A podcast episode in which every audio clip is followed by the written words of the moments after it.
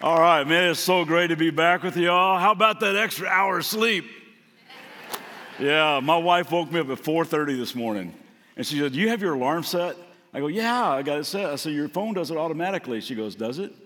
Which planted doubt in my mind. So I got up at 4:30 uh, this morning. Whether you're joining us online or you're here in the room, man, it's just so so great to be with you today and great to worship with you all. I was actually uh, with Sam, the worship leader, last weekend in Las Vegas. Uh, we weren't playing blackjack, we were at a church. And uh, it was, it's always great to hang with him. And, uh, and I just want to say before we get rolling today, I have so much love and respect for Nate Ross. He is a what you see is what you get kind of guy. Um,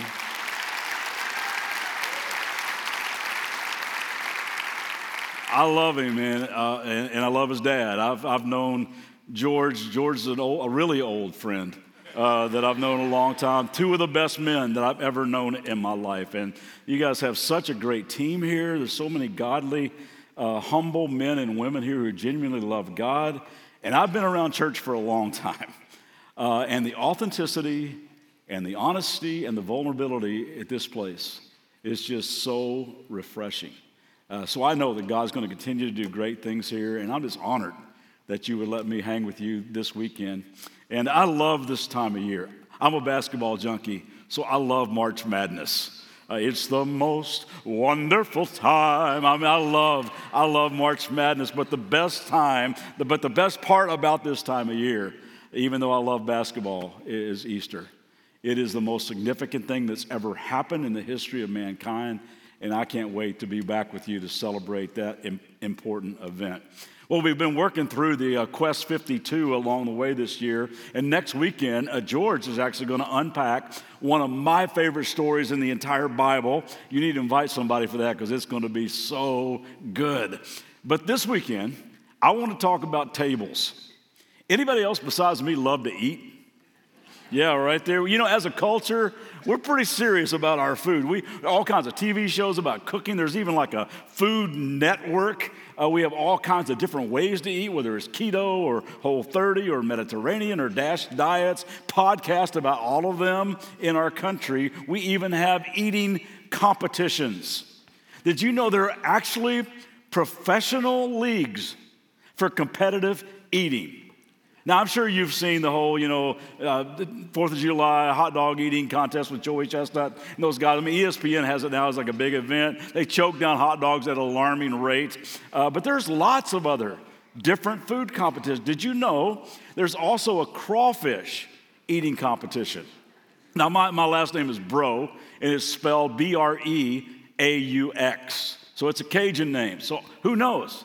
I might be really good at that crawfish thing, but I'll never find out. Uh, or how about this one? The onion eating competition. Anybody want to sign up for that one? I mean, just tear up thinking about it, right? Or what about this one? The fruitcake eating competition. Not in a million years. Fruitcakes are so gross. And speaking of gross, there's actually a mayonnaise eating competition. The world record for the most mayonnaise consumed in a single sitting is four 32 ounce bowls eaten in eight minutes. I want to barf thinking about it. We Americans, we really do love to eat. We eat about 21 times a week, not counting snacks. We order Grubhub, DoorDash so we can eat in front of our TV or while we play video games. We do a whole lot of eating. But we're doing a whole lot of it alone. You know, one of the values in my home growing up was dinner around the table. It wasn't so much about the food as it was the people around the table. And as Debbie and I raised our, our, our kids, we made sure that we were around the table a lot. It wasn't always possible, but most nights we'd throw something on the grill or we'd throw something in the crock pot or we'd order some pizza and we'd sit around the table together as, as a family. We have a lot of memories around the table. So many friends, so many neighbors, small groups, extended family, uh, you know, kids' basketball teams showing up around the table. I don't remember any of the actual meals that we consumed there, but the laughter and the storytelling and, the, and the, some of the conversations that were shared, some of the announcements that were made around that table are absolutely unforgettable. Did you know that studies show that eating with people has enormous benefits. For instance, research shows that when children and teenagers eat regularly with their families around the table, they experience healthier eating habits all the way into adulthood. They have less drug and alcohol use. They have a higher self esteem and less depression. They do better in school, posting higher test scores. And again, it's not about the food, it's about the table. It's about the community. It's about the sense of belonging that gets fostered there. There's just something about being around a table. I was thinking how Jesus, being a carpenter, I probably made all kinds of stuff. Like, yeah, I'm, I'm, sure he framed houses, he made ladders, he made bookcases, chairs, probably even a, a table or two. And even though he never really owned one, he made sure he was around other people's tables a lot. See, Jesus recognized the importance of eating together. In fact, he was very intentional about it. He spent time around the table with people like Lazarus and Mary and Martha and Simon the leper and Simon the Pharisee and Zacchaeus. He performed his very first miracle at a wedding feast. He fed 5,000 people on a hillside the night before his crucifixion. Guess where he was? He was around a table with his guys, his closest friends. And then after the resurrection, he shared breakfast with them around a campfire on a beach. Now, as people in this culture who scarf down Egg McMuffins while driving our car with our knees, I'm not sure we're really capable of grasping just how central eating was to life back in Jesus' day. But it was a big deal in that culture. You see, eating with someone was a statement that said, I want to be with you. I want to hang with you. Eating with someone was an affirmation of that person's value. It affirmed their dignity and their worth. In fact, who you ate with indicated who you liked, who you cared about, who you considered as part of your social class, who you considered as part of your like family circle. That's why it was so outrageous to the religious leaders that Jesus frequently ate with the lowest and most despised people of his day they would say to him, Come on. If you were really from God, you wouldn't hang out with those kind of people. Matthew was one of those kind of people.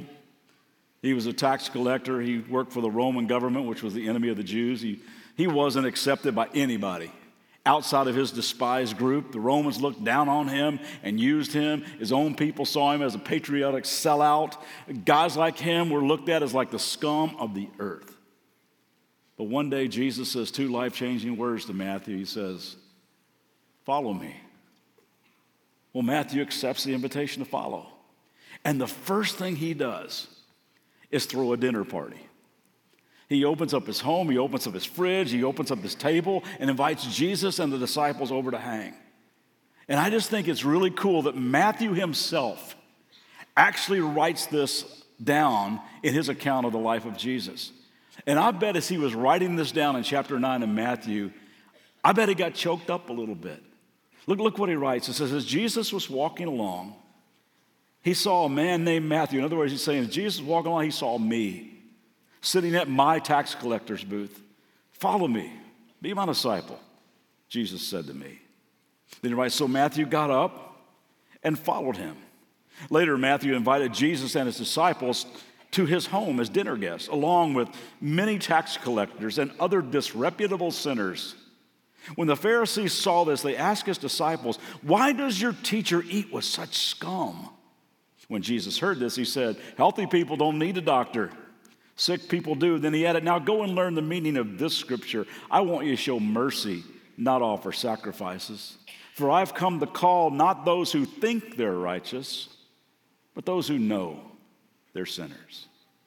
I mean, this is so cool to me. The first thing that Jesus does after Matthew says yes to his invitation was not to enroll him in a class on how to become a better disciple. He doesn't challenge Matthew right away to start studying the Bible and memorizing scripture. Now, don't get me wrong, those things are very important. But the first thing Jesus does, he goes to Matthew's house to eat with him.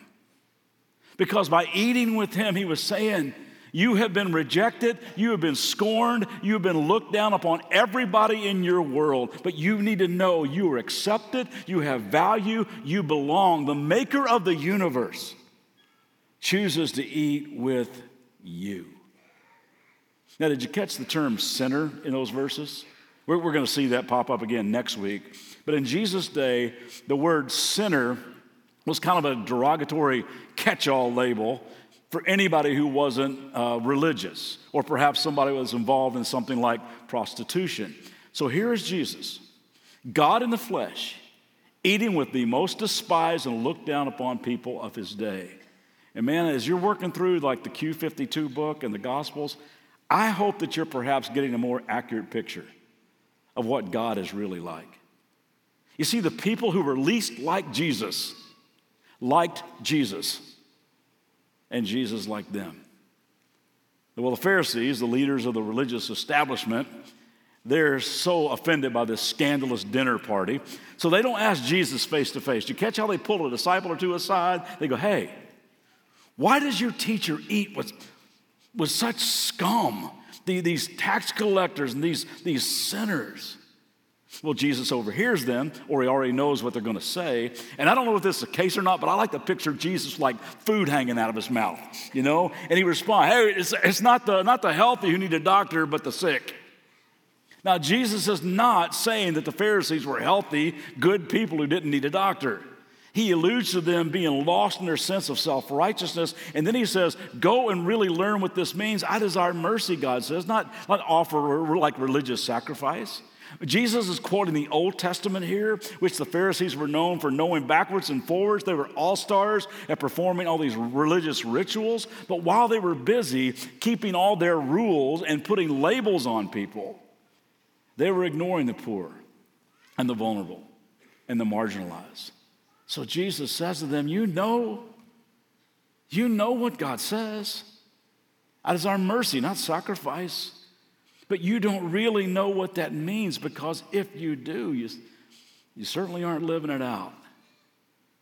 See, Jesus was on mission with his life, and the Pharisees just didn't get it. And this tension between Jesus and the Pharisees over who Jesus ate with was not just like an isolated incident. They were on him all the time about it.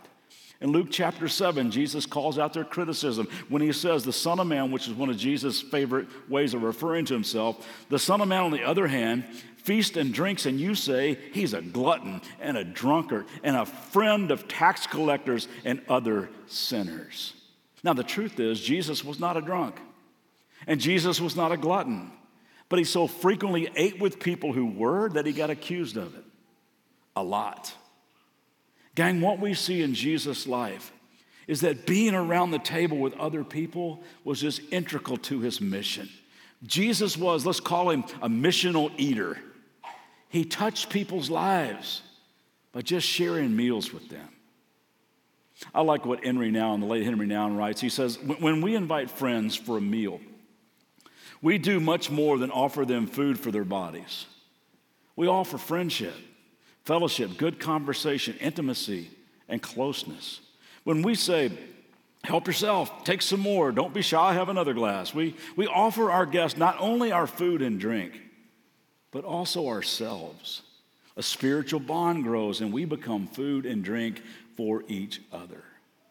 When we eat together, we're doing more than just simply sharing a meal. We're like living on mission. You know how real estate say that the, uh, the kitchen is what sells a house, right? You, you ever watch one of those HGTV shows like House Hunters and the person walks in and they go, oh, this kitchen is to die for. I love the cabinets. I love those countertops. I can see everybody where they're going to sit and I can prepare over there. It's a significant room. People just love to hang in the kitchen. I was talking with a single girl on one of the staffs at one of the churches I serve, and she invited a bunch of people and friends, uh, some, some neighbors, some, some pretty far from God. She kind of threw a Matthew party at her little house. And she kind of has this uh, cool, uh, I don't know, loft, attic feel vibe to her house. And she said, I could not get people out of the kitchen. I cleaned my entire place, had candles going, fluffed all the pillows on my couches. They spent the entire night sitting on the countertops. And I think that says something about her. It says she has the ability to make people feel really at home. And just like Jesus, people could sense that she genuinely likes them. that she values real community. They feel like they can just be themselves around her. Her kitchen and her life both feel like a safe place where people can belong. There's this famous study from Harvard, very comprehensive study of 7,000 people over a nine year period. The study indicated that connection and belonging is huge to a person's life. In fact, the most isolated people are three times more likely to die from any cause than those who maintain strong relational connections. One of the leaders of that research was a guy named Robert Putnam, who wrote in his book, Bowling Alone if you belong to no groups but decide to join one, you cut your risk of dying over the next year in half. Which is why we say at Northside join a group or die. Not, we don't say that, just, just kidding. But that is pretty staggering, right? They, they also found that the value of community, the value of regularly being around a table with other people, was a stronger indication of a healthy lifestyle than diet and or exercise. In fact, people who had bad health habits but strong social ties lived significantly longer than those who had great health habits but had no meaningful connection in their life. Which leads this researcher to say, better a Krispy Kreme with friends than a salad alone. Can I get an amen, right? you know what? We, we don't need a bunch of research uh, to realize people are lonely these days. They're just lonely. You know, I, I learned how to play guitar, taught myself, uh, taught myself five chords. I still know five chords. Uh, my first song I ever played on the guitar was Wasting Away Again in Margaritaville. A proud moment for a pastor, I know. But, uh, but I sat down, I sat down with a, with a book called The Great Hits of the 70s and they had the fingering charts over the over the notes and stuff. And the first song I ever attempted to play was a song by the Beatles called Eleanor Rigby. Have heard, ever heard this song? Well, it started with an E minor, so I put my fingers on the on the appropriate strings and the fret, and I started playing da da da da da da da da da da da da da da. That's how, that's how I learned to play. But the chorus of that song is haunting. The chorus of that song says, Oh, look at all the lonely people. Where do they all come from? Oh, look at all the lonely people. Where do they all belong? They belong around a table. They need to be included in a family circle. Anybody been to Redwood National Forest? Ever, ever done that? It's on my bucket list. I love to go. We've lived in Southern California for eight years before we just moved back to Kentucky. Uh, never got to go, but I really want to, and one of these days I'm going to go. But I did some pretty intensive research on redwood trees. Okay, I Googled it. But did you know that these huge trees that soar up to 300 feet tall, they have a root system that only goes five or six feet deep? I mean, that shocked me. But here's what's really cool about the redwood trees the redwood roots all intertwine with each other's roots. They extend out, uh, outward to like 100 feet circumference from the trunk. Each tree is supported and sustained by the larger, wider system of intertwining roots from all the other trees. And that's what gives them the stability to soar high into the sky. Think there might be a lesson in there for us? One of the most glaring things to come out of the past few years with all the lockdowns and masking up and divisions and cancel culture and loneliness and isolation is man, we need each other. We were created to do life together. The intertwining roots is the genius of God's design. We're supposed to see each other smile. We're supposed to feel each other's touch. We're supposed to embrace each other is absolutely vital to our growth. God built within each one of us the need for human connection. He wove that into the fabric of our being. He created us to be together. And guess what? He wants to be right in the middle of it all, sitting on the countertops, eating around the table with us. I like the way Dallas Willard once wrote. He said, God's aim in human history is the creation of this inclusive community of loving persons, with Himself included as its primary sustainer and most glorious inhabitant. I, I remember the first time I was invited to go tailgating at a college football game. Atmosphere was electric. Uh, the parking lot around the stadium smelled like you know, hamburgers and brats on charcoal grills. People are throwing football back and forth, throwing frisbee back and forth. They're singing the fight song. And then once inside the stadium, and high fiving each other and hugs and chest bumps, extreme joy, all centered around a common love and passion for their team. I mean, it was fun. But I know now how much stronger and real and inclusive community gets when God is the center of it all. And, gang, that kind of community, that's not seasonal. It's not based on win loss records or the weather. It's constant and it's rich and it's vibrant and it's fulfilling. It's community with a common purpose that goes way beyond like 16 games. It's people like you and me just growing together and serving together and opening up our homes and opening up our tables and opening up our wallets and just making a difference where we live with our loving Creator right in the middle of it all, sitting around the table with us.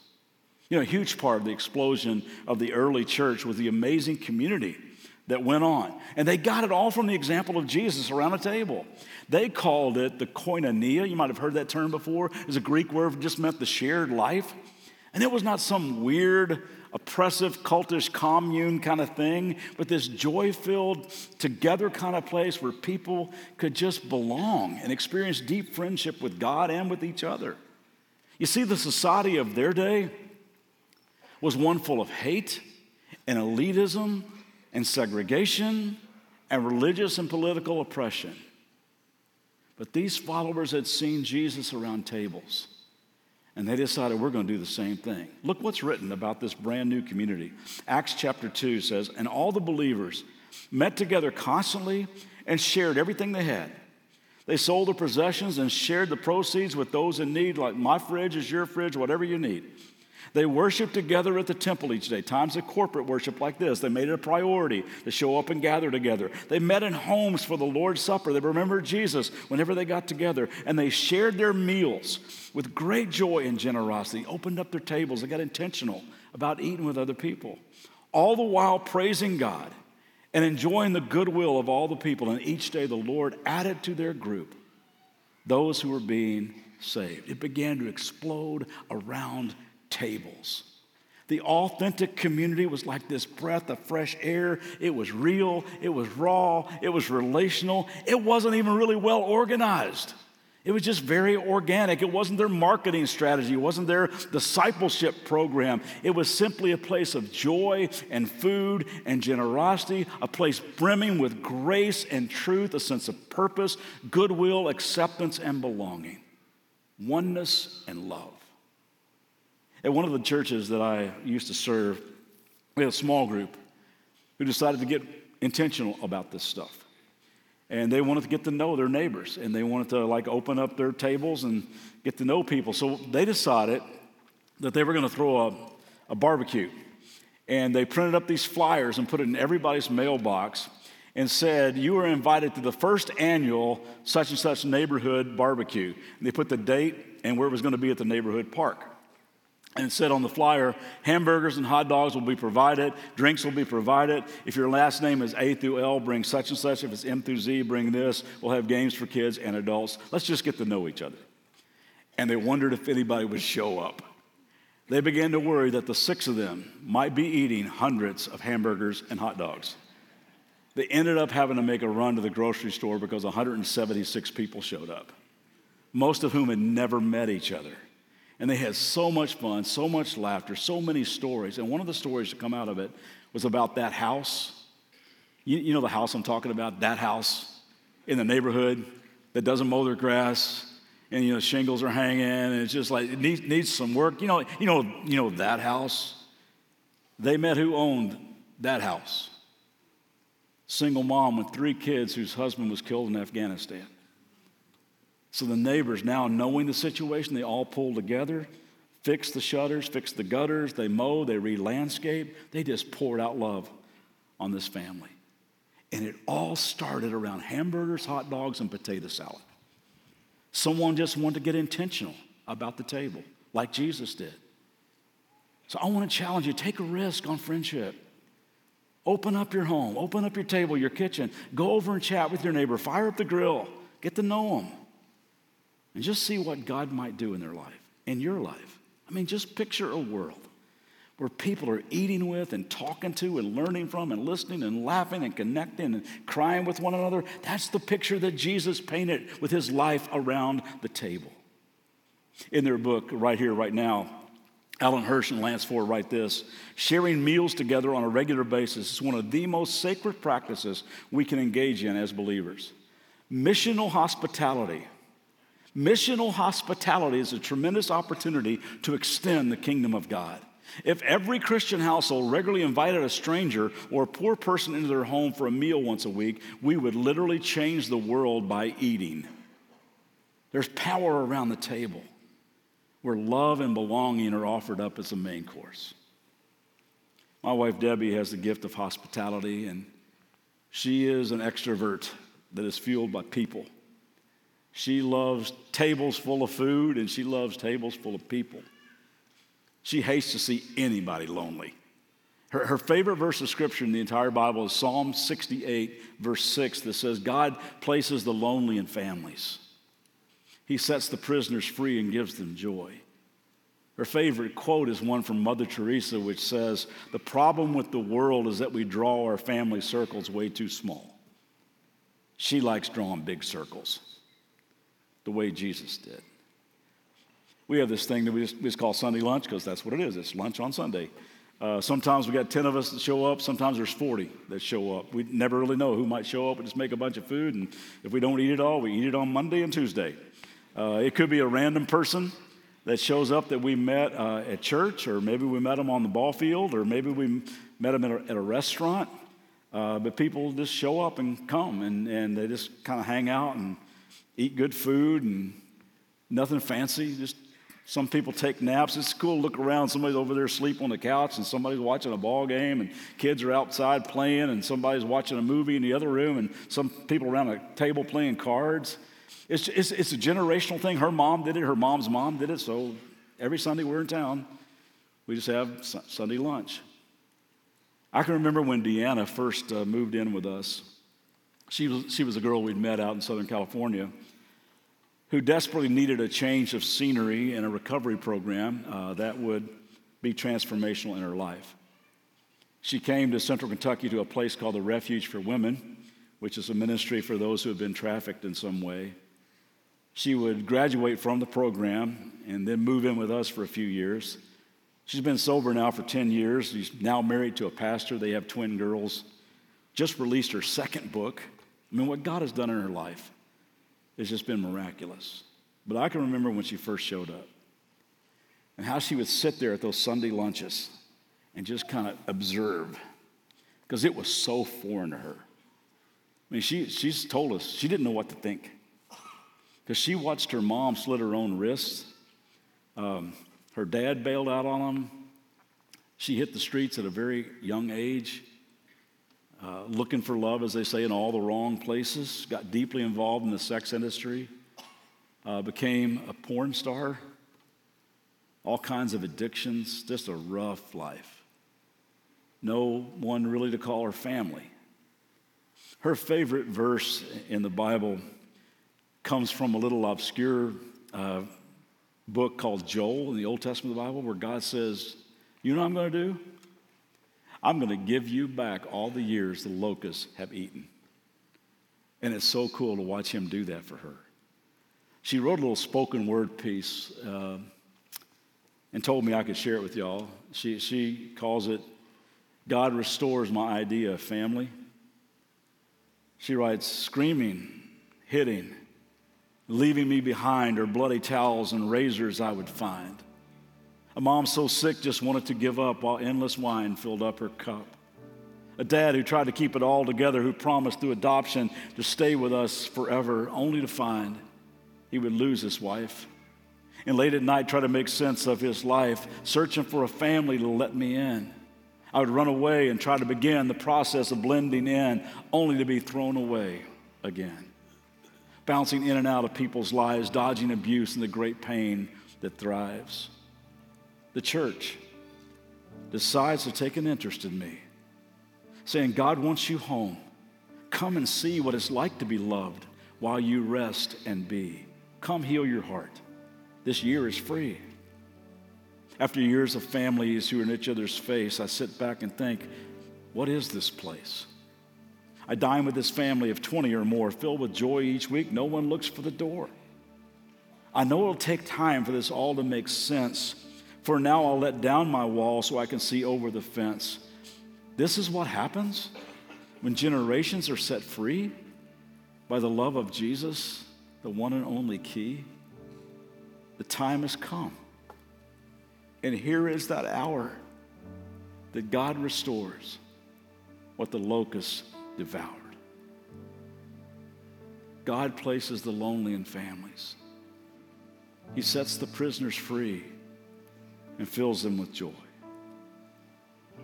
What do you think it would look like if our apartment complexes, the lobby of our dorms, the, the park, our homes, our kitchen tables became hubs for belonging? What if you and I would become missional eaters like Jesus? What if we intentionally began to draw our family circles bigger? I believe we'd make a difference in this world.